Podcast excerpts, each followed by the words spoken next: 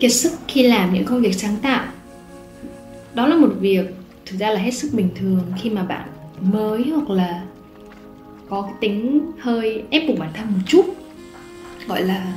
rất là chú trọng đến cái sự hoàn hảo khi làm một cái việc gì đó. Giả sử đi, bạn ép bản thân mình vì một cái số lượng nhất định trong một cái thời gian nhất định, thì chắc chắn là bạn sẽ bị stress nhưng mà cái vấn đề khiến cho bạn kiệt sức ở đây, nó không phải là do bạn làm việc quá nhiều.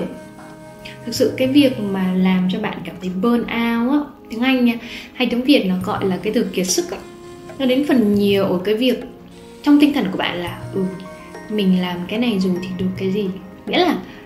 cái mục tiêu chính khi mà bạn nói về cái sự sáng tạo của bản thân mình không phải là cái việc mà bạn tận hưởng cái hành trình sáng tạo đó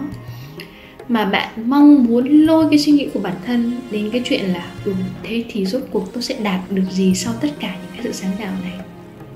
Và một cách vô tình bạn đã đi lạc khỏi